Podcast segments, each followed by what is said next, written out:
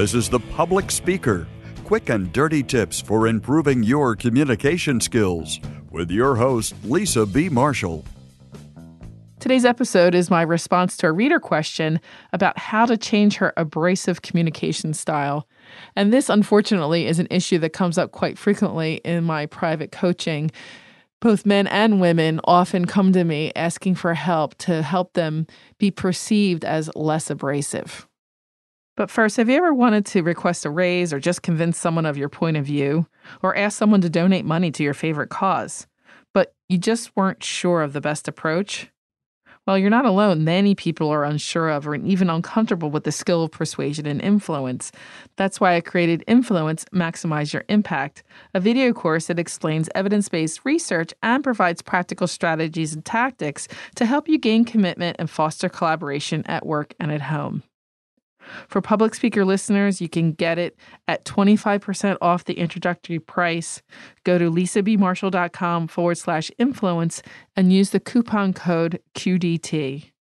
That's lisabmarshall.com forward slash influence and use the coupon code QDT. This offer will expire at the end of January. Let me read to you the email that I got from the listener. Said, Hi, Lisa. I'm looking for your help to communicate better with my kids. I believe, and my husband confirms, that I do not use a compassionate, friendly voice when communicating with my kids. I've had this issue all of my life, even when I was younger talking to my parents. I assume this is more with people who are closer to me. I believe I heard in a podcast of yours something about directive, decisive voice or personality. I think that refers to me. I'm open to any advice. Cheryl. So here's my reply to Cheryl. Thanks, Cheryl, for sending your question. Cheryl, have you taken the free communication mm-hmm. style assessment I offered? I offered it a while back. It was at lisabmarshall.com forward slash disc. Right now, that offer is on hold. I will be offering it again in a few months, so you'll need to get on the waiting list, and you can get on the list at lisabmarshall.com forward slash disc. Anyway, I hope you took the assessment, and if not, Go ahead and take the assessment when it becomes available again. It should only take a few minutes. And upon completion of that assessment, you'll receive a report, a 22 page report on your communication style. It's long and detailed, but it will help you to understand your style of communication and also help you to better flex your style. Many people find it extremely helpful, and I use it regularly with my clients. If you need more help than that, I would suggest you record your voice when you're interacting with your children. I would record short snippets at different times of the day. Just use the audio memo recording app, which is on most smartphones today, but it's on there by default. Then, after you have a few samples, listen back to the recordings a few days after you made them. It's important to let time pass and not listen to them immediately. Then, when you're ready, listen to each of the recordings pretending as if you're a scientist, listening to somebody else. Ask yourself if you were on the receiving end, how would you feel listening to your messages? Do you notice any patterns? Do you notice that certain situations cause your voice to react differently, to sound differently?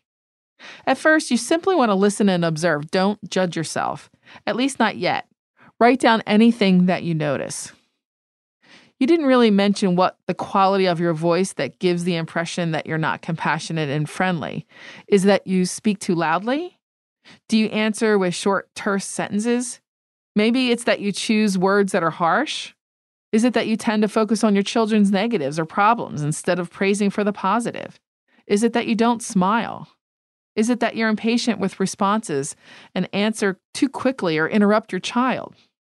You'll need to identify the behavior or behaviors that lead to the negative perceptions. You may want to share your observations with your husband and see if he agrees with your findings. You may want to ask your husband to help you identify the key behaviors that are the most problematic.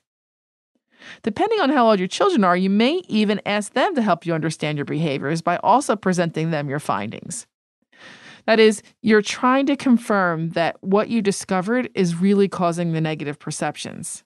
It's likely to be a combination of behaviors that are causing you these unwanted results. If I had to guess, and of course I have no idea since I've never heard you speak, here's what I think may be going on. First, I suspect you either don't readily show expressions on your face or you show negative expressions such as rolling your eyes or sighing. Secondly, I suspect that you tend to speak rapidly, have quick body movements, and perhaps even talk slightly faster and louder than the rest of your family. Also, there's a good chance you are brief and concise with your words because you value efficiency. You may even have poor listening skills and interrupt because you feel it's faster just to jump in. Again, I've never met you, so I can be totally wrong. However, what I'm describing are typical behaviors that lead to negative impressions, such as the ones you described. For example, not being compassionate and not having a friendly voice. So, what's my advice?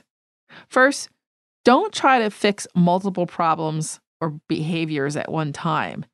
Choose to work on the one single behavior that you believe is the most problematic for you and work to change that one behavior. I would suggest trying a new behavior as soon as you become aware that you're using the identified problematic behavior. Perhaps the issue is that you respond immediately and harshly to your children. That's the one you identified. So, first, your only goal is to put space between your conversational sentences. For example, Try forcing yourself to breathe deeply at the end of each sentence. Another option is to simply stay silent for at least five seconds before responding. If the situation allows, consider taking a short walking break before responding or simply pass. Your family would need to agree to the exact meaning of pass, but perhaps it might mean go talk to your father while I do something relaxing, such as listening to music or reading a book. The idea is to try different behaviors from the ones that aren't working until you find a replacement behavior that works for you. It may help you to get the help of a professional to guide you in identifying the negative perceived behaviors and the best possible replacement behaviors. And by the way, I would be remiss if I didn't tell you that I frequently offer one on one coaching for issues like this. By listening and approaching the issue with curiosity, or possibly with a little help from a professional, you should be able to identify what's happening with your voice and make small changes for the better. Most importantly, don't beat yourself up about this. It took you a lifetime to create your current vocal habits. It'll take some time for you to become self aware and then more time to change them. But it is entirely possible to make this change, especially since you're very likely motivated to be the best mother you can be. Let me know how things go. This is Lisa B. Marshall, helping you to lead and influence. And as always, your success is my business. If you'd like to learn and develop influence strategies to gain commitment and foster collaboration, I encourage you to register for my video course, Influence Maximize Your Input. Register before the end of January, and you can save 25% off the introductory price by using the coupon code QDT. Go to lisabmarshall.com forward slash influence and use the code QDT. That's lisabmarshall.com forward slash influence. This is Douglas, and if you'd like to be a more compelling communicator, I invite you to read Lisa's best selling books, Smart Talk and Ace Your Interview. I did, and they are very helpful. I also want to encourage you to become a Lisa B VIP like me by visiting lisabmarshall.com slash VIP. That's lisabmarshall.com slash VIP.